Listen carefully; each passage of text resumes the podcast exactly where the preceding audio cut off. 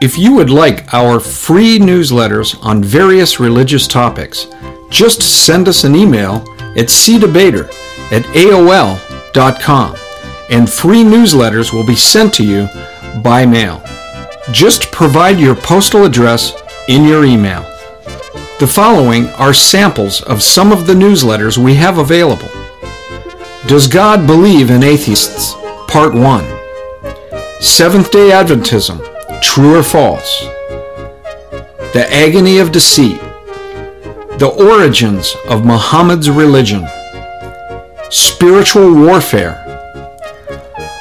Are psychic mediums communicating with ghosts or demonic spirits? Testimony to the eternal Godhead, the Trinity. From tradition to truth, a priest's story. An evaluation of the Oneness Pentecostal movement. Mormonism, counterfeit Christianity. Turn or burn. Jehovah's Witnesses, deceived deceivers.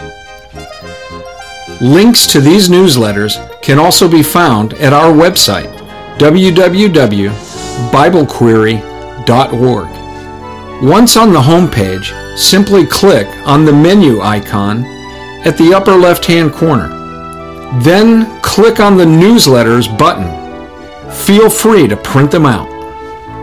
1 Peter 3:15 says, "But sanctify the Lord God in your hearts, and always be ready to give a defense to everyone who asks you a reason for the hope that is in you, with meekness and fear."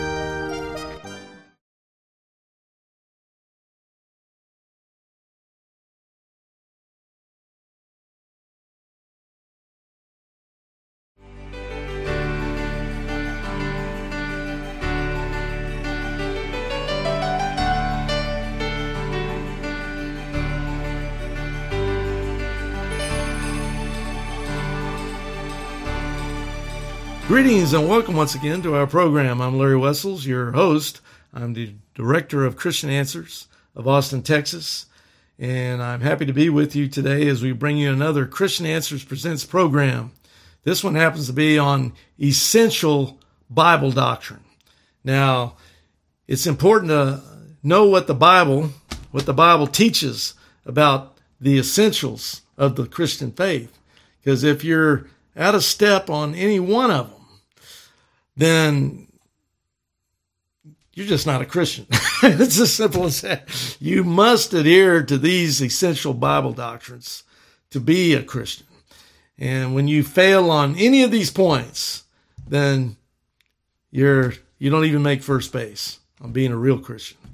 Now, I'm sure a lot of people watching this program will maybe they're agreeing with me at first because they don't even know what they are at this moment. But as we go through these essential doctrines, uh, we'll start to weed out the unbelievers who probably don't think they're unbelievers, but they would disagree with some of the tenets here that we're going to bring up. These, these essential doctrines. And Paul, the Apostle Paul, always made a big deal about doctrine. Doctrine being very important. Just uh, do a, a research in your concordance on doctrine, and you'll see how important it is to believe the doctrines or the teachings of what the Word of God says. So I'm going to uh, introduce the show with a, a pamphlet that I think is very helpful, and it's by Rose Publishing. And here it is. It's it's key Christian beliefs, essential doctrine made easy. And uh, this has been written. This has been written by Dr. Norman L. Geisler once again published by Rose Publishing. And I'm going to use this as a, a starting guide to uh, these essential Bible doctrines. Uh, but I think what's important to note here as I begin, uh, Dr. Geisler has missed two very important essential Bible doctrines, which I'll point out and I'll keep you in suspense unless you want to. Usually in our videos these days, we start putting in time markers because most people out there only have a 10 minute time, a 10 minute attention span. So they can't just sit and listen to 20 or 30 minutes worth of good Bible teaching, it's too much for them. You know, they're used to something short and quick and not too deep. Uh, but uh, so we put time markers in our videos so people could skip quickly to get to parts that they may be interested in seeing. Uh, but if you're a, a, true lover of the Word of God, you'll watch the entire show from beginning to end and not worry about the time markers. And that way you can uh, take it all in. Because uh, in my case, I've never had that problem. When it comes to the Word of God, I love it. And I love to learn it and get into the deep things of God. And unfortunately, most people are shallow and that's why they can't live the Christian life. They don't learn the Word of God. They can't live by the Word of God, and they they they certainly don't love the Word of God. Because if you love something, you're gonna it's gonna captivate you. Uh, but if you don't love it, well, it shows. All right, now with that said, let's take a look at what we have here in this pamphlet. As you'll see it on your screen, I'll just be kind of reading through this and. Uh, making sure you understand what's being said here and point out anything I want to point out while we go. Uh, okay, so on the, the first page of this, it says, What do Christians believe? What are the key doctrines of the Christian faith? The core teachings of the Bible have defined Christianity for 2,000 years. Virtually all Christians who seek to have a faith that is biblical hold to some form of these basic doctrines. Christians may not always agree on how they work out the details of their faith, but they would agree on the essential doctrines, these core truths. So yeah, there's like he's, he's mentioning that there are essential doctrines, which is what we're going to discuss in this particular program. And then there's non-essential doctrines. You can disagree with other Christians, good Christians, that may not agree with you on end time Bible prophecy, for instance. You know, you may have a premillennial dispensationalist uh, believing in a in a rapture uh, on a based on a, a tribulation period, all this kind of stuff, or you can have another Christian that believes in in uh, amillennialism, let's say. And there's just different versions of end time Bible prophecy. So you can disagree on that kind of stuff uh, without it being considered essential. Uh, but these things we're going to get into are core truths. They're essential, and you must believe them if it's if you're even going to be considered to be a Christian. Okay, let's continue here. In essentials, unity. In non-essentials, liberty, and in all things, charity.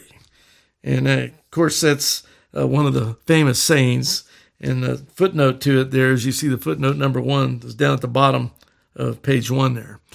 Okay, we can identify the essential doctrines of the Christian faith by looking at the core truth of the gospel, which is the salvation of humanity through the life, death, and resurrection of Jesus Christ. Salvation as God has revealed to us through the, His holy scriptures is defined as forgiveness of sins and everlasting life with God by confessing that Jesus is Lord and believing that God raised Jesus from the dead, Romans 10 9. By examining the gospel message, we can identify 14 doctrines that are necessary for salvation to be possible. What are the essential doctrines? The essential doctrines of Christianity have to do with who God is who Jesus Christ is, God's love for people, and his desire to save them. Below are the 14 essential salvation doctrines that have to be true in order for anyone to know God and be saved. One, God's unity. Two, God's triunity. Three, human depravity. Four, Christ's virgin birth. Five, Christ's sinlessness. Six, Christ's deity. Seven, Christ's humanity. Eight, the necessity of God's grace. Nine, the necessity of faith. Ten, Christ's atoning death. Eleven, Christ's bodily resurrection. Twelve, Christ's bodily ascension. Thirteen, Christ's intercession. Fourteen, Christ's second coming. In addition, Two more essentials define how we know about salvation. 15. Inspiration of Scripture. 16. Method of interpretation. Okay, now on page two, he goes into the essential doctrines in the creeds. And you have the Apostles' Creed there.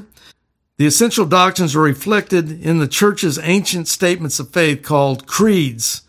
Creeds are short summaries of what the Bible teaches. The Apostles' Creed. The Apostles' Creed was one of the earliest statements of faith crafted by Christian leaders to clarify basic beliefs. All 14 essential salvation doctrines are contained in it. Each doctrine is indicated by bracketed numbers. 9 equals essential doctrine, number 9. I believe, number 9. In God, number 1. The Father Almighty, the Creator of heaven and earth, and in Jesus Christ, His only Son, our Lord, number 6 who was conceived by the Holy Spirit, number two, born of the Virgin Mary, four and five, suffered, ten, under Pontius Pilate, was crucified, died, number seven, and was buried. He descended into hell. The third day he rose again from the dead, number 11. He ascended into heaven, number 12, and sits at the right hand of God the Father, number 13, Almighty from whence he came to judge the living and the dead. Number 14, I believe in the Holy Spirit, the Holy Catholic, and that means universal church, not the Roman Catholic Church. The communion of saints, the forgiveness, that's number eight, of sins, number three, the resurrection of the flesh, and life everlasting, number 14. Amen. That was the Apostles' Creed. You also have the Nicene Creed, you have the Athanasian Creed, and I'll read that one because we've actually quoted that in one of our newsletters on the Trinity. The Athanasian Creed emphasizes the deity of Christ and the Trinity. In addition, the Athanasian Creed was directed against many heresies, such as tritheism, belief in three gods, monophysitism, belief in the confusion or commingling of the two natures, Nestorianism, belief that the two natures are independent or loosely united. Arianism, belief that Jesus is created and not divine. That's like what the Jehovah's Witnesses believe. Adoptionism, belief that Jesus was merely a man who was adopted into the Godhead as son. Apollinarianism, belief that Jesus is partially human. Annihilationism, belief that some souls are destroyed. And universalism, belief that everyone will be saved. And of course, you also have mention there of the Creed of Chalcedon. In addition to the other essentials, the Chalcedonian Creed stresses the triune Godhead, the virgin birth of Christ, Christ's humanity and deity, as well as the eternality of the Son before all time. Okay, the first essential doctrine of the Bible. Number one, God's unity. There is only one God. He has always existed and will always exist. There is one and only one God, creator of the universe. What do I actually need to believe? You need to believe there is only one God. What's at stake here? Knowing the only true God. John 17, 3. Hear, O Israel, the Lord our God, the Lord is one. I am the Lord your God. You shall have no other gods before me. That's Exodus chapter 22 and 3. That first verse was from Deuteronomy 6 4. Before me no God was formed, nor shall there be one after me. I, even I, am the Lord, and apart from me there is no Savior. Isaiah 43 10 through 11. Essential doctrine number two God's triunity. There is only one God. He exists eternally in three persons. In the Bible, the Father is called God, 2 Thessalonians 1 2. The Son Jesus is called God. John 1, 1 through 5, John 10, 30 through 33, John 20, 28, Hebrews 1 8, Philippians 2, 9 through 11. The Holy Spirit is called God. Acts chapter 5, verses 3 and 4, 2 Corinthians 3 17. He is one substance, but three persons in relationship. There are more than 60 passages in the Bible that mention the three persons together. In fact, anyone that wants to know about that can see our video playlist that covers the Trinity and dealing with non Trinitarians. And we have multiple videos there that will get into this in detail. The Bible passages proving everything that we just saw here in this little pamphlet. Okay, going on from there. As soon as Jesus was baptized, he went out of the water. At that moment, heaven was opened, and he saw the Spirit of God descending like a dove and lighting on him. And a voice from heaven said, This is my Son, whom I love. With him I am well pleased. Matthew chapter 3, verses 16 and 17. Therefore, go and make disciples of all nations, baptizing them in the name of the Father, and of the Son, and of the Holy Spirit. Matthew 28 19. You have all three mentioned right there, as in the previous passage. May the grace of the Lord Jesus Christ, the love of God, that's the Father, and the fellowship of the Holy Spirit be with you all. That's 2 Corinthians chapter 13, verse 14. There's just a few of those other passages that were mentioned. Okay, essential doctrine number three human depravity. Since God is a personal being, he wants personal relationships with human beings. Human depravity means that every person is spiritually separated from God, totally incapable of saving himself. When Adam sinned, he died spiritually, and his relationship with God was severed. Additionally, all of Adam's descendants are dead in trespasses, as Ephesians chapter 2 verse 1 says. Without a new birth being created anew, no one can enter life. John chapter 3 verse 3. What do I actually need to believe? We are sinful and cannot please God by our own good works alone. We can never be good enough. What's at stake here? When we try to deal with the problem of separation and death on our own terms, we will fail, resulting in eternal separation from God. And as the scripture says, as it is written, there is no one righteous, no, not one. There is no one who understands, no one who seeks God. All have turned away. They have together become worthless. There is no one who does good, not even one. End quote. Romans chapter 3, verses 10 through 11. Okay, essential doctrine number four Christ's virgin birth.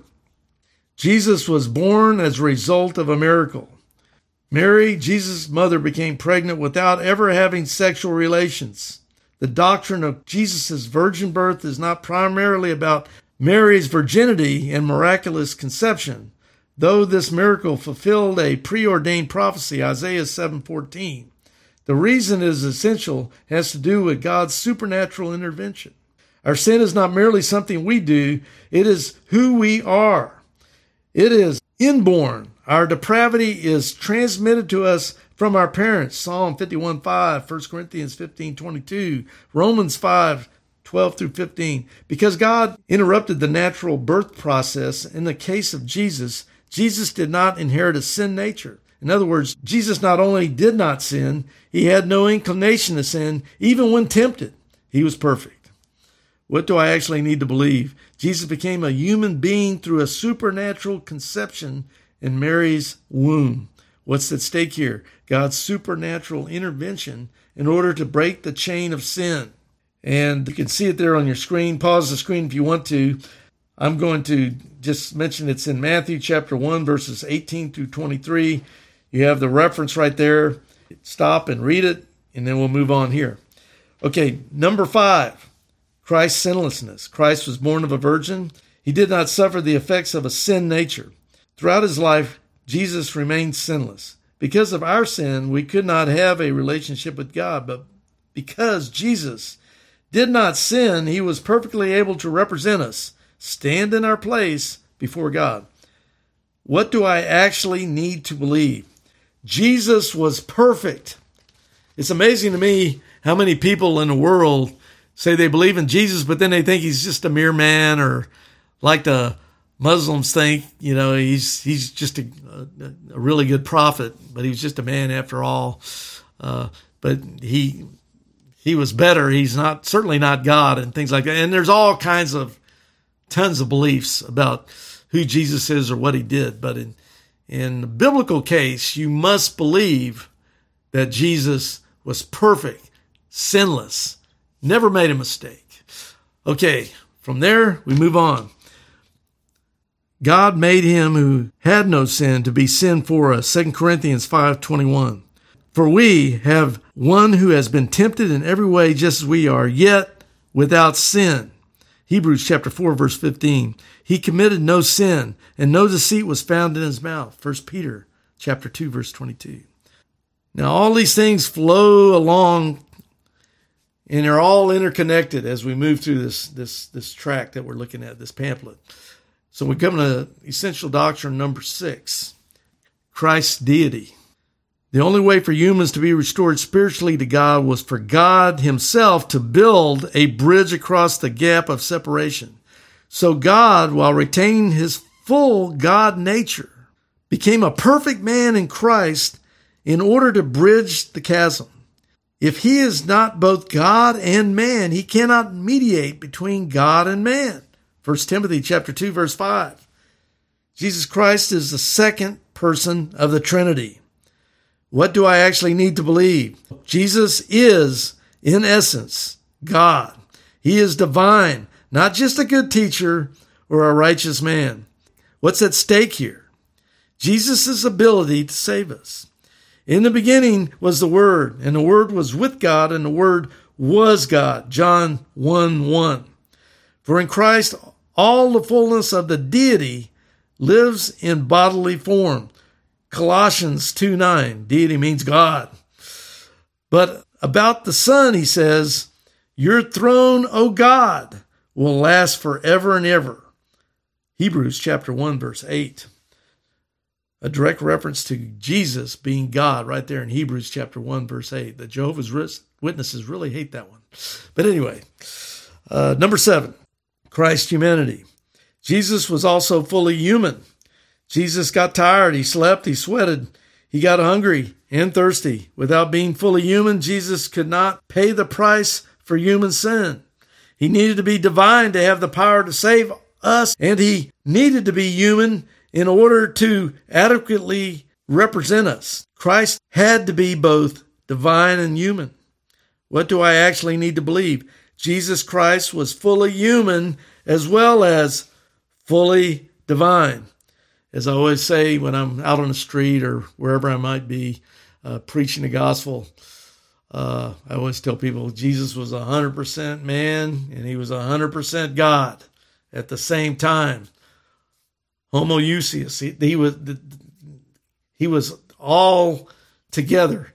He wasn't two parts. He was 100% of both at the same time as one person, son, the Son, the second person of the Trinity. Okay, now with that, confidence in Jesus' ability to fully represent mankind in atonement. The Word became flesh and made his dwelling among us. John 1:14. Essential doctrine number 8. The necessity of God's grace. Because of human depravity, we cannot save ourselves. It is by God's grace alone that salvation is possible. God is right to call humankind to account for sin. However, by his grace, undeserving people will be united in fellowship with him and avoid judgment. Without God's grace, no one can come into relationship with God. Relationship with God is peace, joy, and eternal life itself. John 17:3. What do I actually need to believe? God and God alone is able to rescue us. What's at stake here? Our relationship to God and eternal life. For it is by grace you have been saved through faith, and this is not from yourselves. It is the gift of God, not by works, so that no man can boast. Ephesians 2 8 and 9. If a man remains in me, and I in him, he will bear much fruit. Apart from me, you can do nothing. John 15 5. He saved us not because of righteous things we have done, but because of his mercy. Titus 3 5 through 7. It does not therefore depend on man's desire or effort, but on God's mercy. Romans chapter 9 verse 16. Essential doctrine number 9, the necessity of faith. Faith is trusting that God can and will save us. No one can earn salvation. No amount of good works can ever repay the debt that is owed to God. However, by trusting in Him and thankfully accepting His gift of salvation, we can be united with God. Faith is an act on our part, but it is not a work. Faith is trusting God to do what we could not do for ourselves. Ephesians 2 8 and 9, Titus 3 5. What do I actually need to believe? that faith, not works, connects us to God.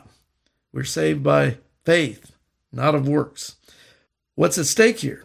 Whether we want to be judged by what we deserve or with God's undeserved favor, which is called grace.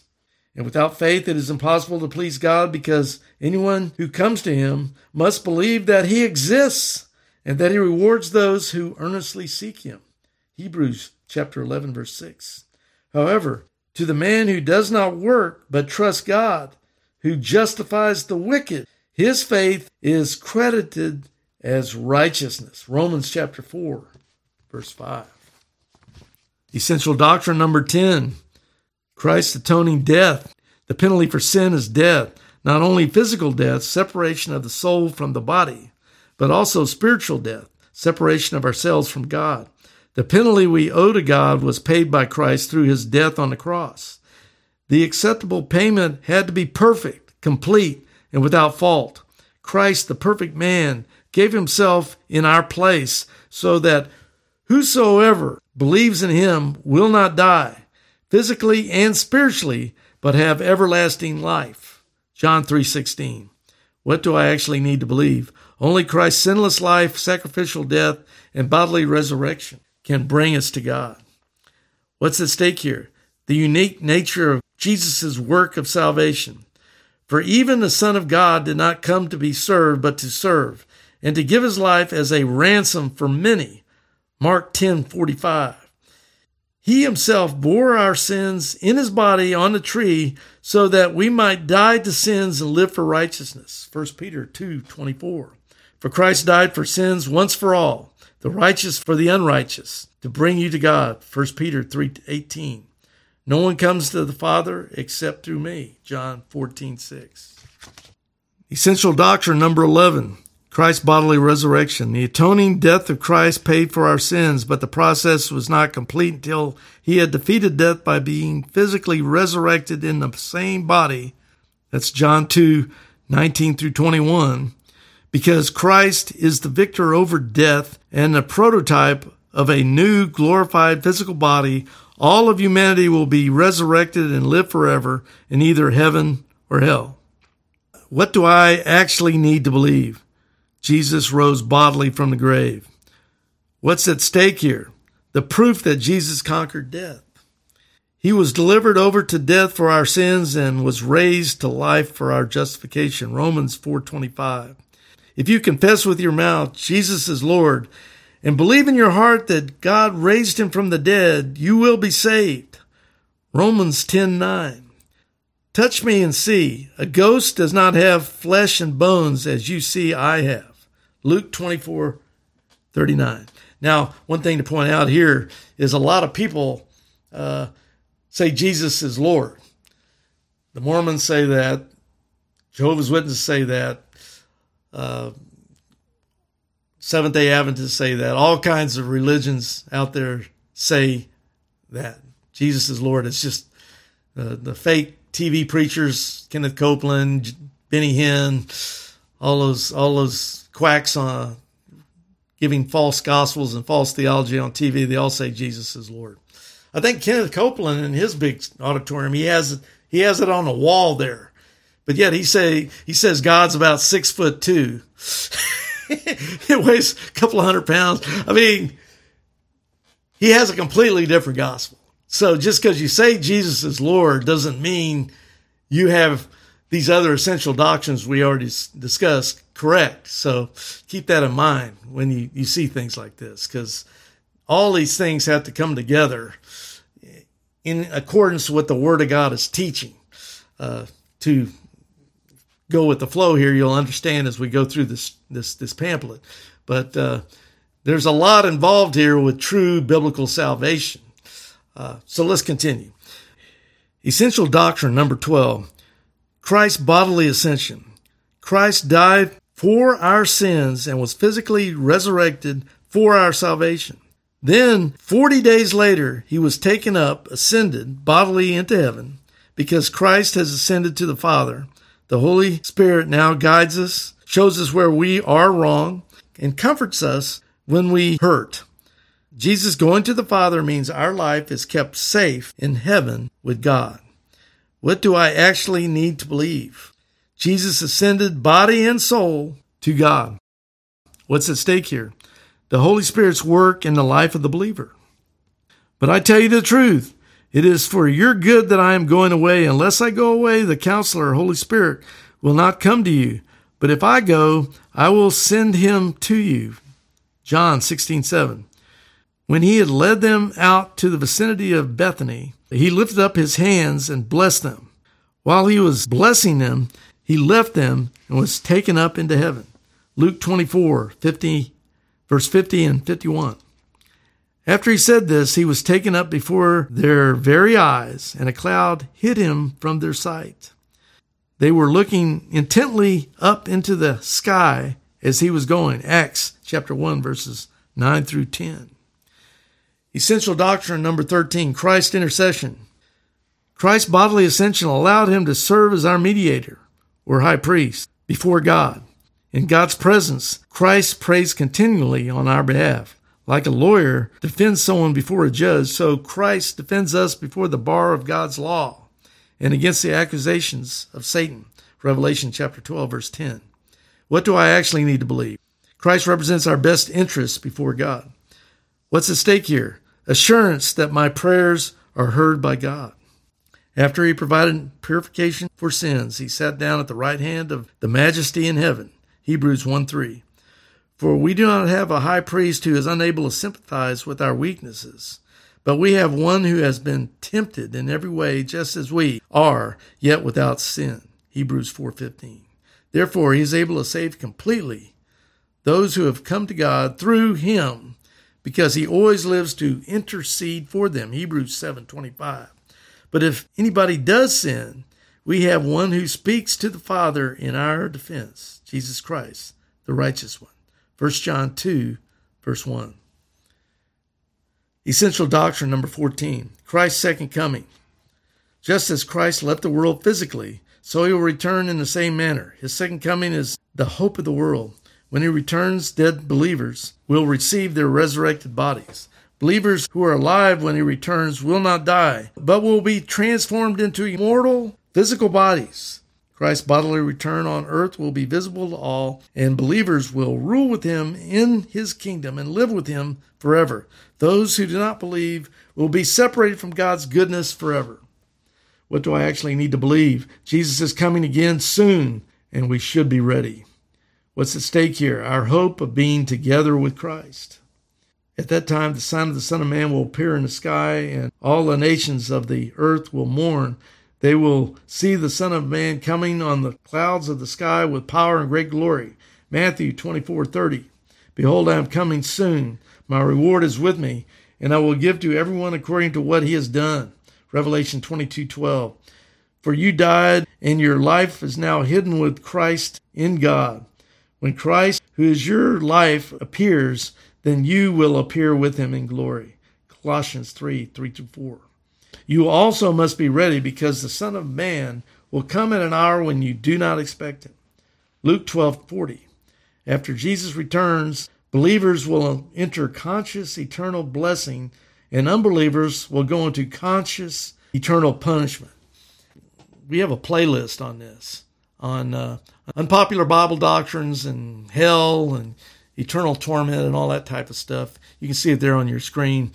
That's as real as God is real, as Jesus is real, as Satan is real. Satan is presented as real in the Bible as Jesus is.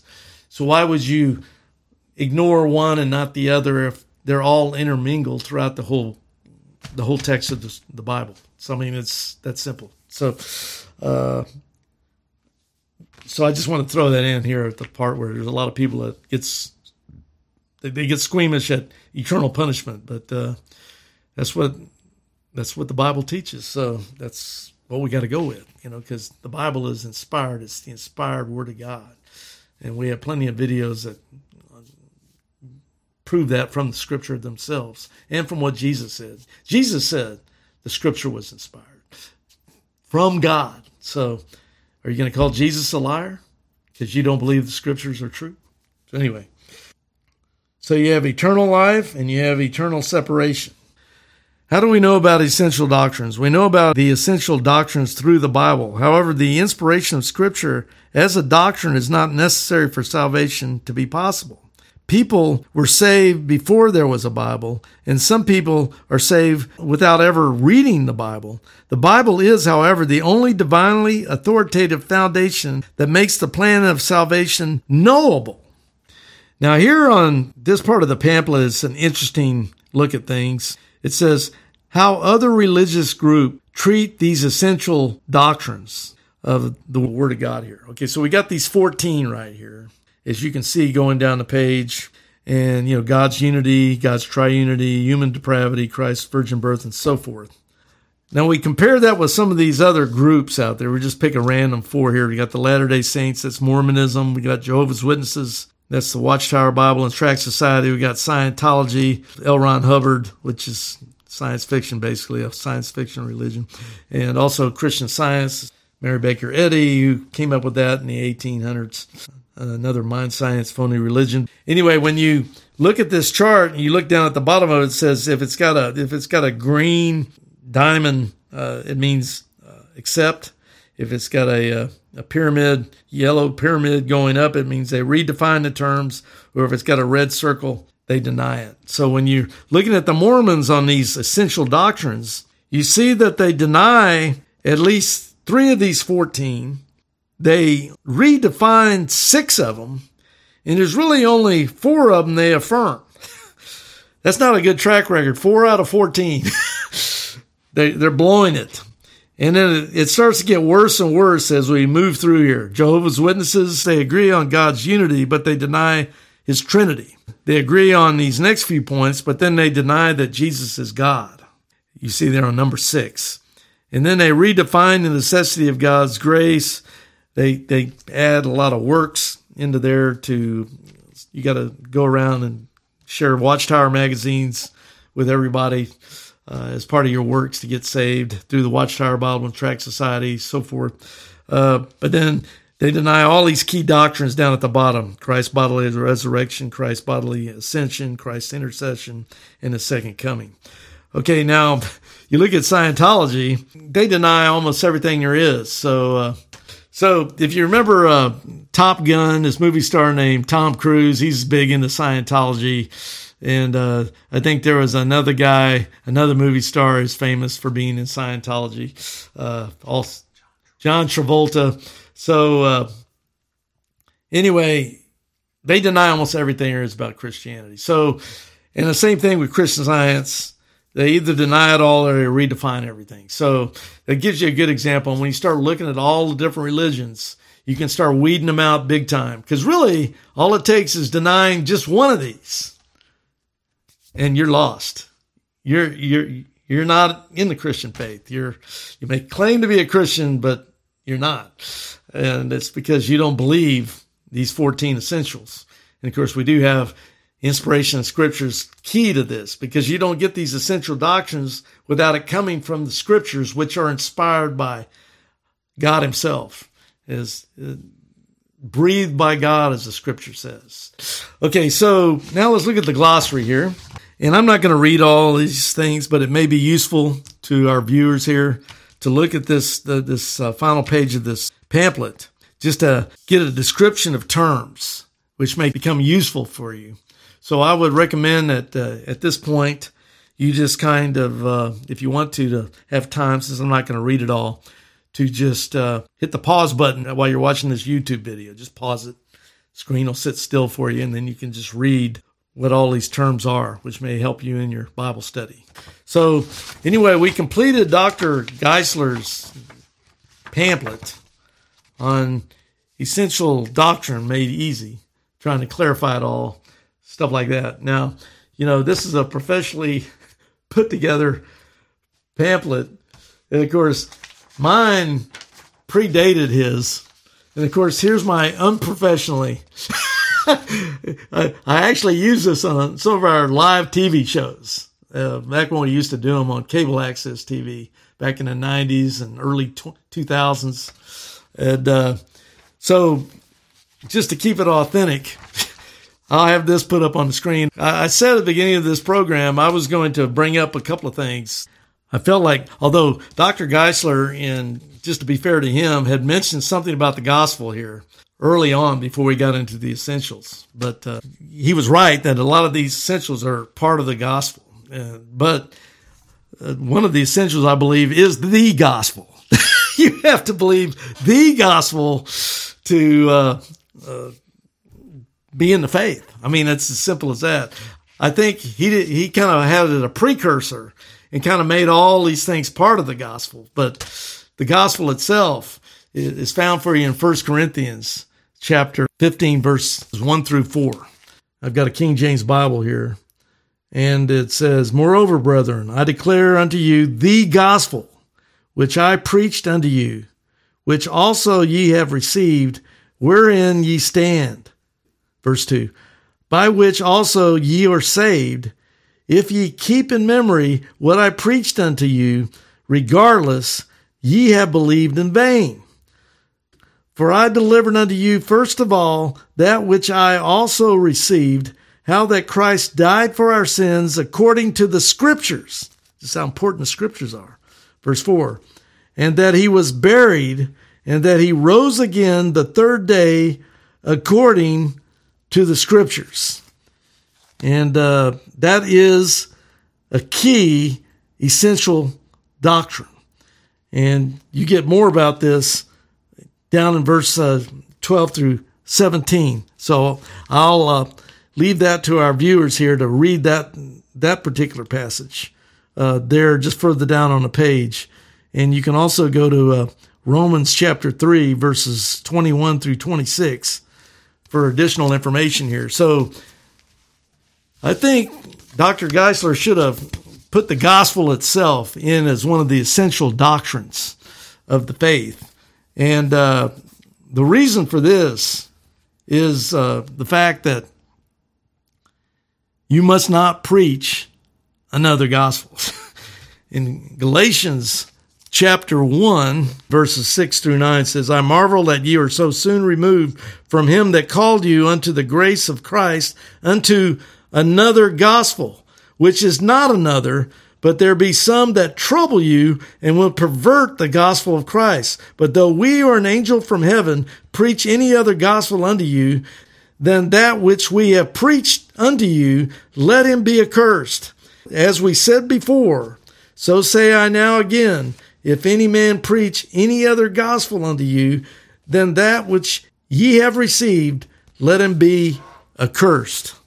So if we also combine that with Second Corinthians chapter 11 verses 3 through 4, we read, But I fear lest by any means as the serpent beguiled Eve through his subtlety, so your mind should be corrupted from the simplicity that is in Christ.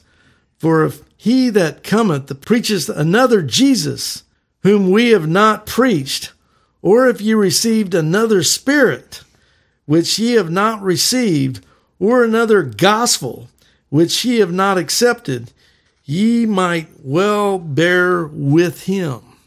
And then he goes on to talk about angels of light and false prophets, people from the devil, Satan. You'll find that later in the chapter. So, uh, this is these are dire circumstances here. Now, I went into a big detail here because that was one of the main places I my list differed from uh, Dr. Geisler's. Although he didn't mention the gospel, you know, but not in the way I'm mentioning it uh, on this list. We'll look at my list here real quick, although a lot of it matches off to what he had. You can see there, I'm not going to read, I'll just read the main essential doctrine, but uh, the Bible verses are there for you, and we already quoted some from the other uh, pamphlet. You must believe, number one, you must believe in the bodily resurrection of Christ. Two, you must believe in the deity of Jesus Christ, that, that he's God in the flesh. You must not deny the Trinity or any member of it Father, Son, Holy Spirit, all your verses are there. You must not question the existence of God or deny the existence of God. Hebrews chapter 11, verse 6. Uh, I've always liked what Dr. R.C. Sproul said about how atheists have their own special day on the calendar. It's April the 1st, April Fool's Day, because the Bible clearly says if you don't believe in God, you're a fool. so, so you must believe in God as an essential doctrine. Okay, you must have faith. Number five, you must not preach another gospel. And I just went into all that a moment ago. So that's got to be on the list. That is an essential doctrine if there ever was one. And all these cults and false religions out there, they all have different gospels. Islam, you know, you got to march around that Mecca, uh, go around the Kaaba seven times or something like that, and know, all these other things that are necessary for your salvation to go to a, a, uh, a sensual paradise with virgins and all this type of stuff.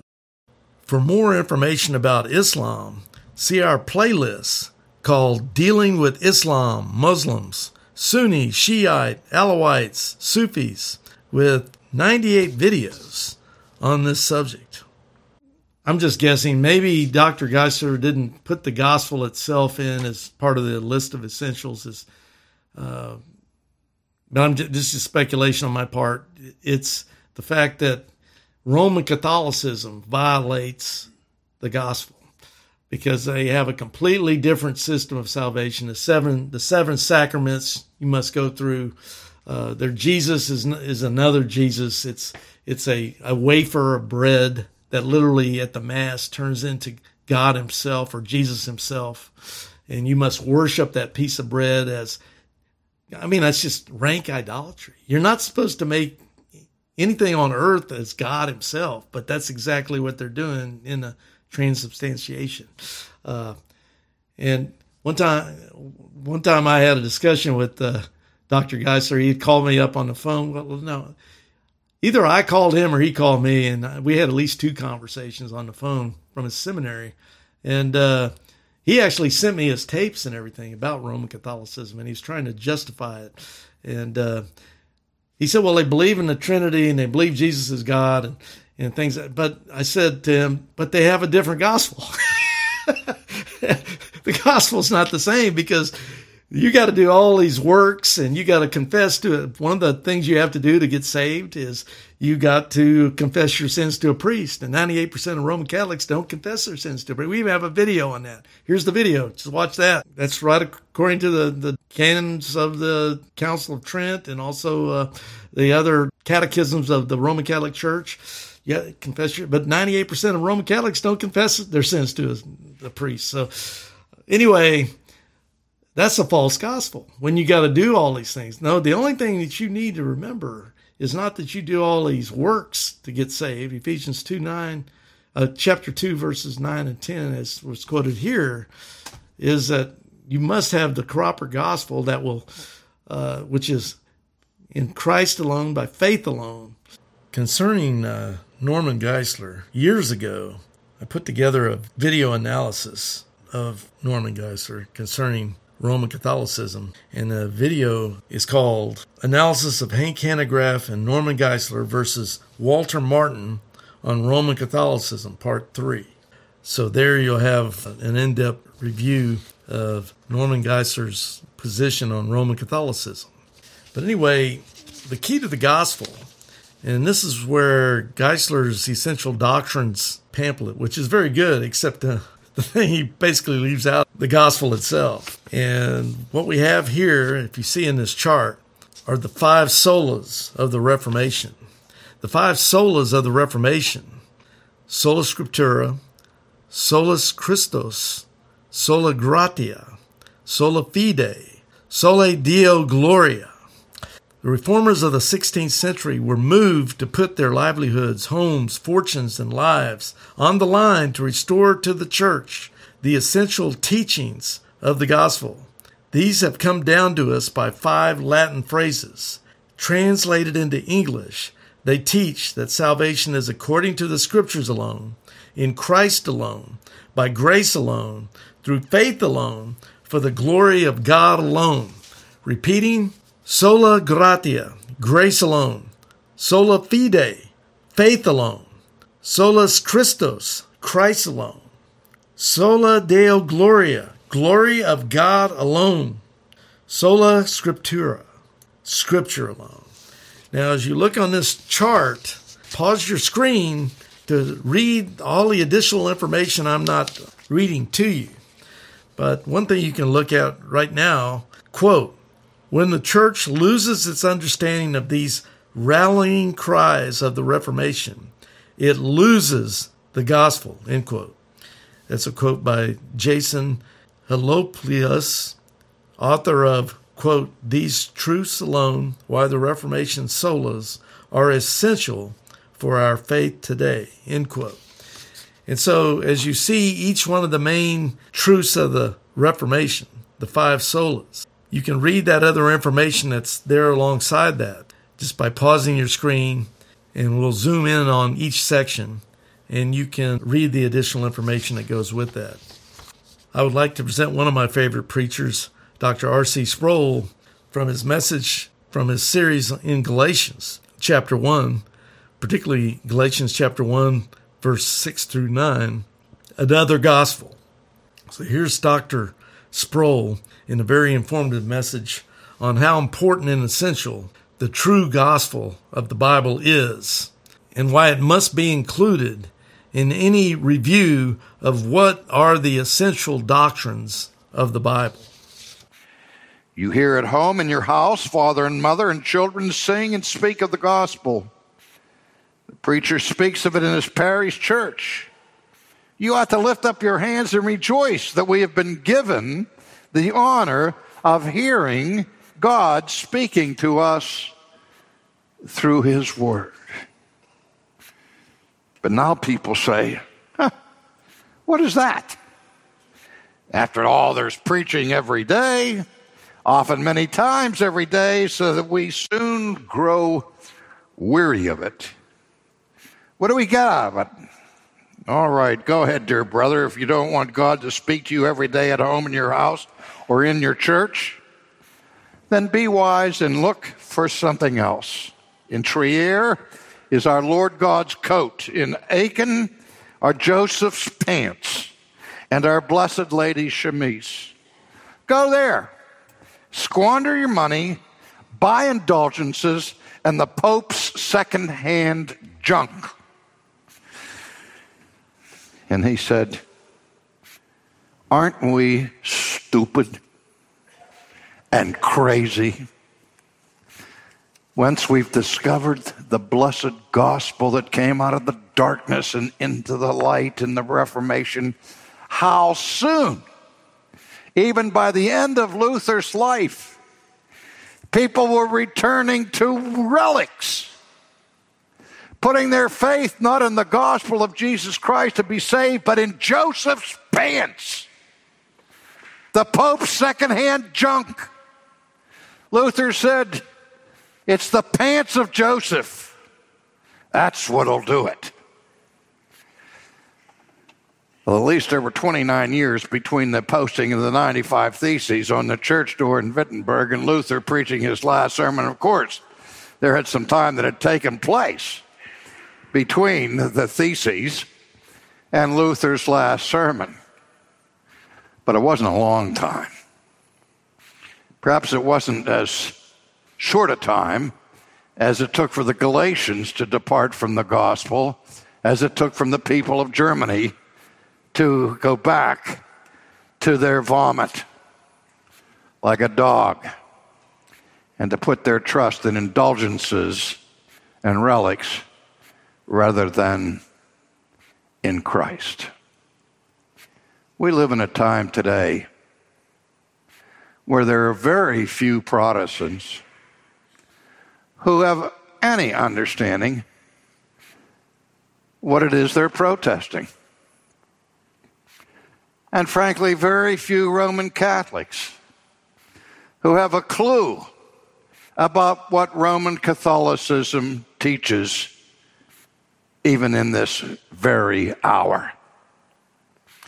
And if you would say, as I have said to students, who've been in the ministry for five years and they're doing their doctoral work, and I assemble them in the classroom and I say, okay, you men of the gospel, you ministers, Let me go to the blackboard and write down the elements of the gospel.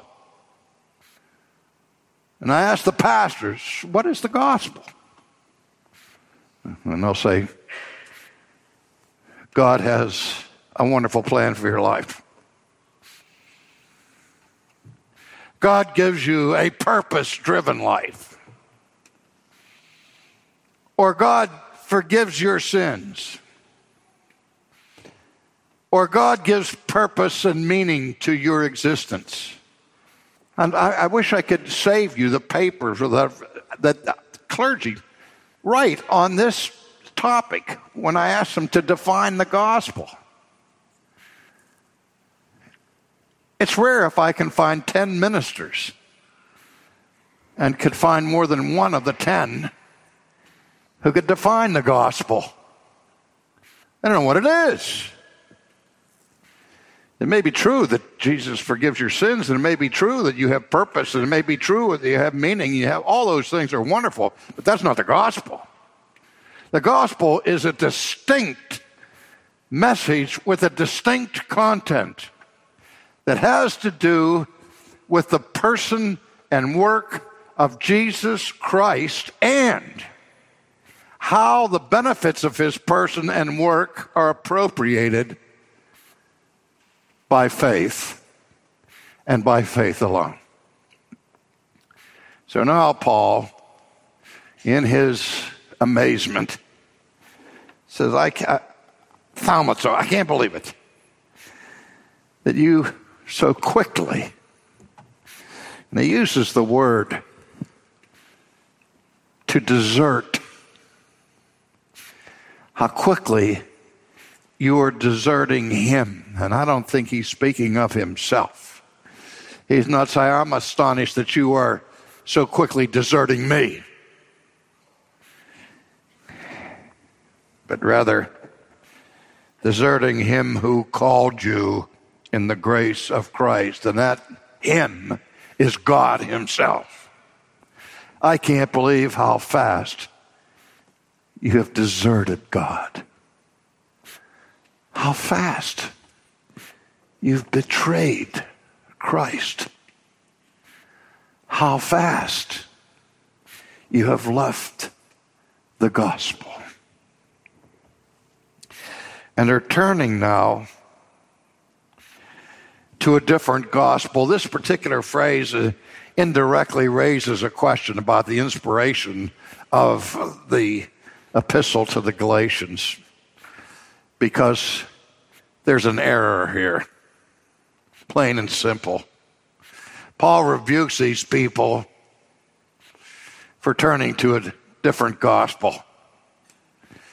But in the same breath, he corrects himself under the power of the Holy Spirit. Not that there is another one. I, just, I can't believe you're turning to another gospel. Oh, there isn't another gospel. There's only one gospel. If you ask me to embrace the teaching of Rome today, or the Judaizers of the first century, I would sleep in tomorrow morning. Because the Judaizers then and Rome today, neither one of them have a gospel.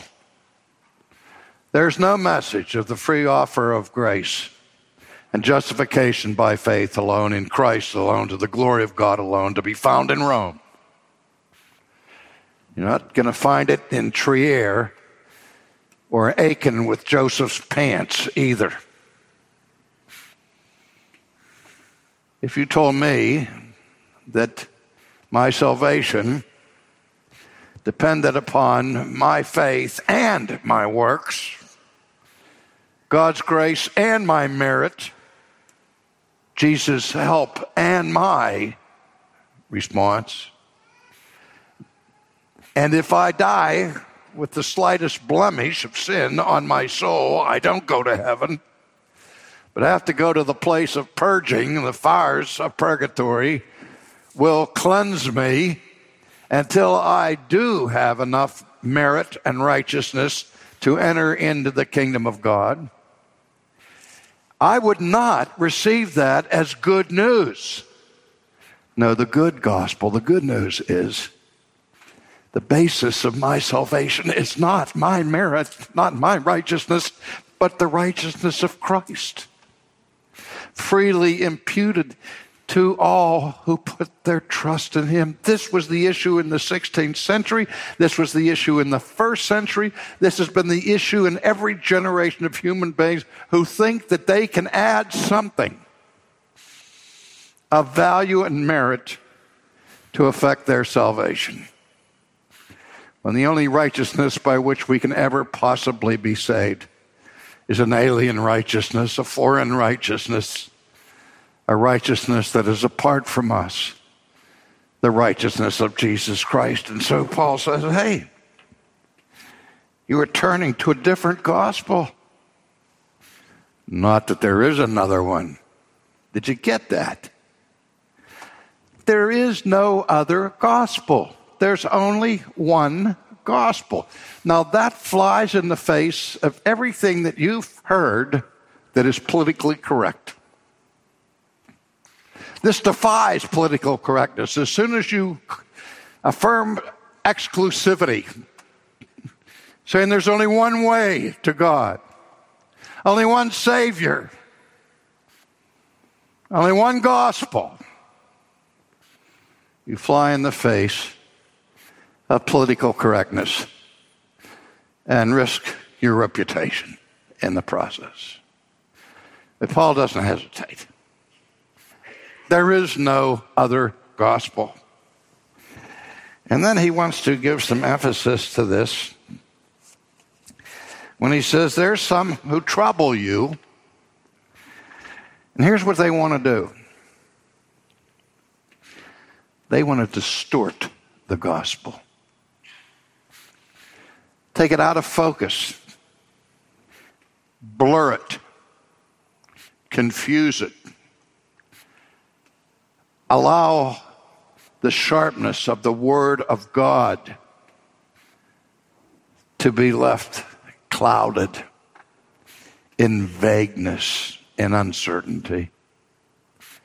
That's what these people are trying to do here, these Judaizers. They're distorting, twisting, misshaping the gospel. Now, let me just stop for a second. So what? Doctrine divides. Who cares?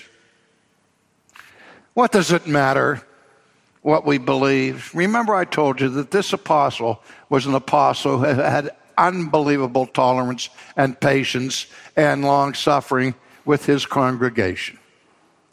Who said that there was a love that covers a multitude of sins. You said something, got you covered. You know, most churches don't break up over doctrine, they, they divide over what color you painted the church basement. Trivial matters. But for the Apostle Paul, there was nothing trivial about the gospel. And God forbid that anyone in this room would think that the accuracy and the truth of the gospel were a trivial matter. So exercised is God's apostle that he says this. Some want to distort the gospel, but even if I wanted to do it, even if we did it, or an angel from heaven should preach to you a gospel contrary to the one that we preach to you, let him be accursed. Now, listen carefully to what Paul says. If John comes along, if Peter comes along, if James comes along, if St. Andrew comes along and tries to distort the gospel and teach you a different gospel than the one you received, even if I do it, may God curse you or even if it was an angel from heaven. Why didn't he say, if even it was an angel from hell? We would expect a demon to come onto the scene and try to undermine the purity of the gospel as sharply as they possibly could. But Paul says, no. Even if it were an angel from heaven, even if Gabriel came into your church this morning and tried to preach to you a different gospel, what does Paul want you to do? He wants you to take Gabriel by the seat of his ethereal pants and throw him out of the building. If an angel from heaven would preach to you any other gospel, let him be anathema. Anathema. There's a word that is not just translated but transliterated easily into the English language. Anathema. This is serious business. We don't play with the gospel. We don't negotiate the gospel. We don't sugarcoat the gospel. We don't distort the gospel. If we do, we invite nothing less than the curse of God upon our heads.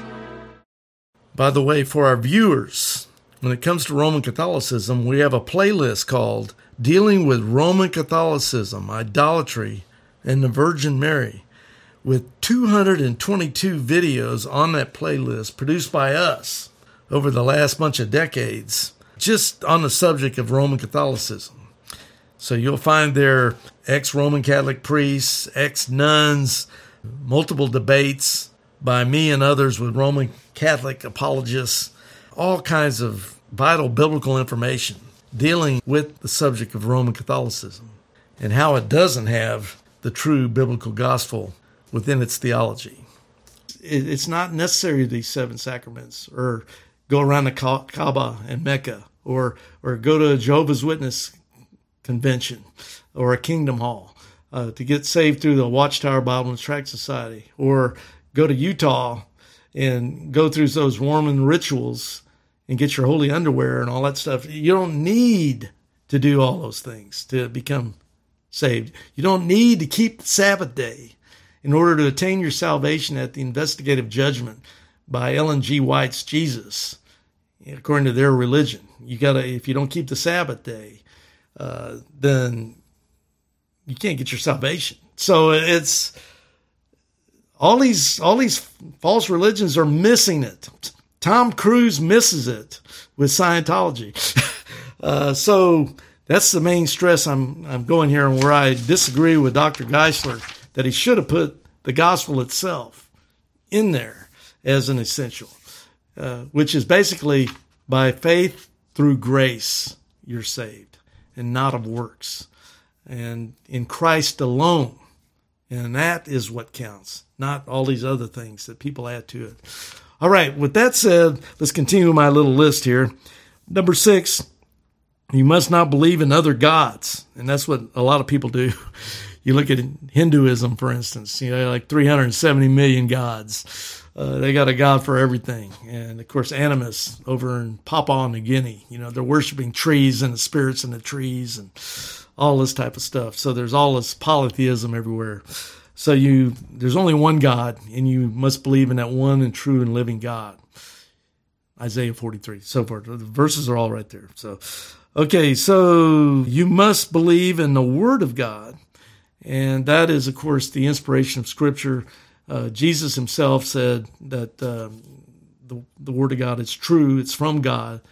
It's uh, God breathed, and we have a video on that. You can see our videos on that right here. Okay, next, uh, number eight, you must believe that Jesus is the Christ and uh, he's the Messiah. He's the one that you must put your faith and trust in to be saved because he's your mediator. He's the one that's going to argue your case before the judge, God the Father. And uh, admittance to heaven is going to depend on your faith in him and his atonement for your sin on the last day. If you deny him, he's going to deny you. That's how it works. So, anyway, Next, we have uh, you must not deny repentance from sin. Jesus said in uh, Luke six forty six, "Why do you call me Lord, Lord? You don't do what I say."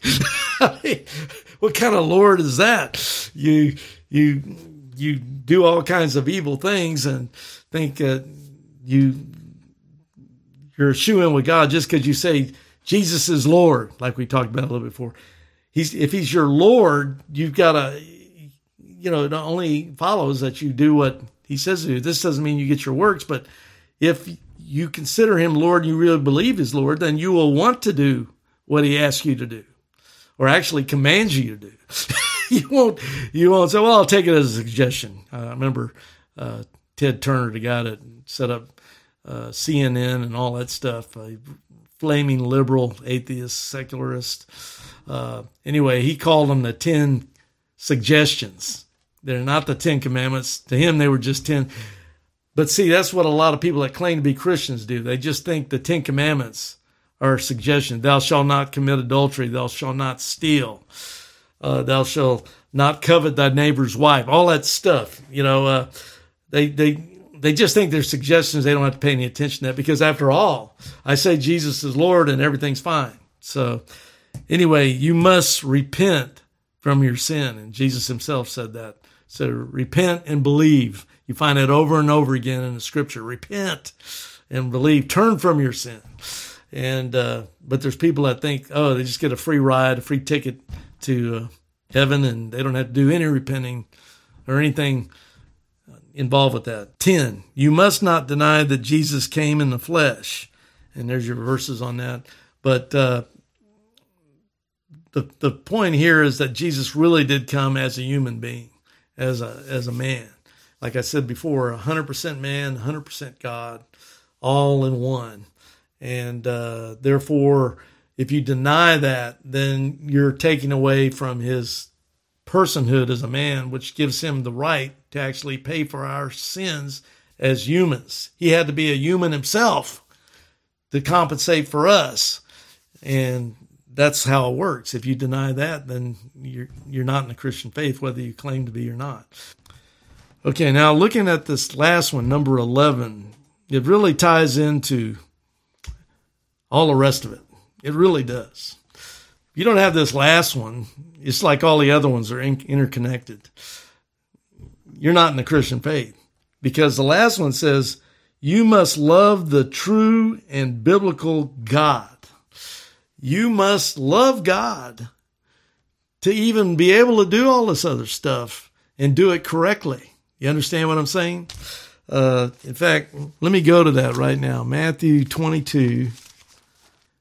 Jesus said unto him, Thou shalt love the Lord thy God with all thy heart and with all thy soul and with all thy mind and of course, the cross reference you already know about Mark chapter 12, verse 30, also Romans chapter 12, verse 2. I think Dr. Geisler left that one out, number 11 that I have on my list at least, uh, where the love of God plays into all this. Unless you have absolute maximum love, like Jesus just stated, your mind, your heart, your soul, your strength, everything, all out it's, you know, if you're a poker player, all my chips are in. Push the whole pile of chips in there and say, I'm all in. Uh, you got to sell out for Jesus, sell out for God all the way. It's all or nothing. And that's the bottom line. And when it comes to that love that you must have, then doing all these other things and believing these other essential doctrines is easy. because you you love the Word of God, the inspired Word of God. You love it. You love God. You want to know all about God, and you want to do what God's saying. I mean, it just. I mean, still, we're sinners. We're going to have trouble, obviously. I mean, we're all going to blow it. But when you have the power of the Holy Spirit within your life, Romans chapter 8 really makes all that clear. The Spirit within us testifies that we are the sons of God and you've got that that personal relationship with God through the Holy Spirit in your life, that love is just there. And you're going to roll with it the whole time you're on this planet. I mean, I got born again on May 16th, 1981, and I've never been the same since. And uh, I, I've done videos about that already. Uh, uh, I've got one that's interesting. I married a, a, a, born and raised Roman Catholic, and I talk about how I got born again in the middle of that marriage, and it really wreaked havoc because then I realized that Roman Catholicism didn't have the right gospel, and that really caused a lot of friction there. Uh, but if you want to see more about that, check out that video. You can see it on your screen there. Okay, so now we have covered the basis uh, on the essentials of the Christian faith. You must you must follow these biblical truths in order to even consider yourself to be a Christian. You know, uh, and that love, like I just talked about, has to come from being born again. You must be born again, Jesus said in John chapter 3, verse 3 through 8. and accompanying verses, particularly Romans chapter 8, as I mentioned a minute ago. And there's plenty other to go with that. But it's the Holy Spirit within you. And uh, if, if you're not born again, there's no way that you're going to make it because uh, I believe it's uh, 1 Corinthians chapter 2, verse 14 that says the the the natural man does not understand the things of God, neither can he know them, for they're spiritually discerned. So right there, that verse tells you, and there's plenty more where that came from. As uh, even Dr. Uh, uh, Geisler's pamphlet was telling you about human depravity, things of that nature. So you must be born again. You must be brought to your knees to Christ. In my case, that night I I was reading a, the scripture, uh, Timothy chapter three, verses one through five, and I was dodging bullets there as I was going through those verses about what it's going to be like in the last days.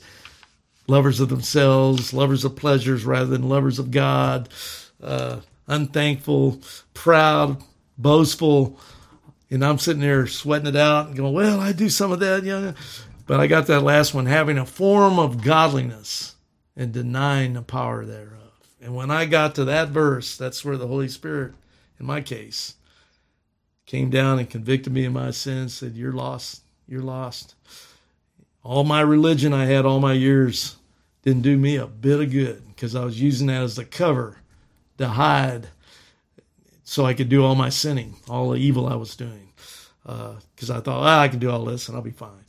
Uh, so keep that in mind.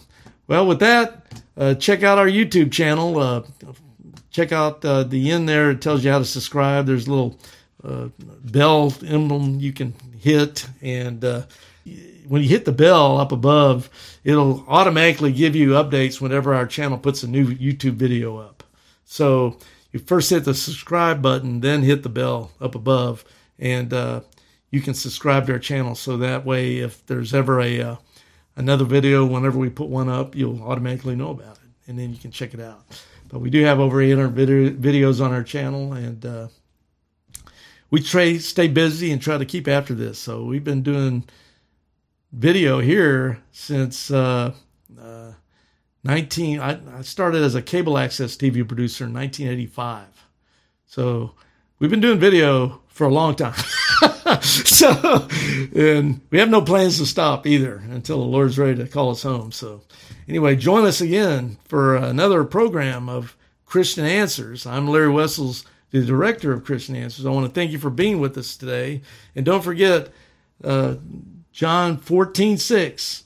Jesus said, and now we have a good understanding after this show. If you watch this show from the beginning to end, you have a much better understanding of who Jesus is, right? Jesus says, I am the way, the truth, and the life. No man comes to the Father except by me, he said. So don't forget that. It's very important. The Jesus of the Bible, not all these other fake Jesuses, but the Jesus of the Holy Word of God said that. Believe in him, and thou shalt be saved. Thank you again. Join us again next time. God bless you all. If you like our YouTube channel, please subscribe by clicking on the subscribe button and then by also clicking the bell above to get an automatic update whenever we produce another YouTube video for our See Answers TV channel. Please share our videos with your friends and relatives. May God bless you. Only one life will soon be passed. Only what is done for Christ will last. See related videos by tapping or clicking screens.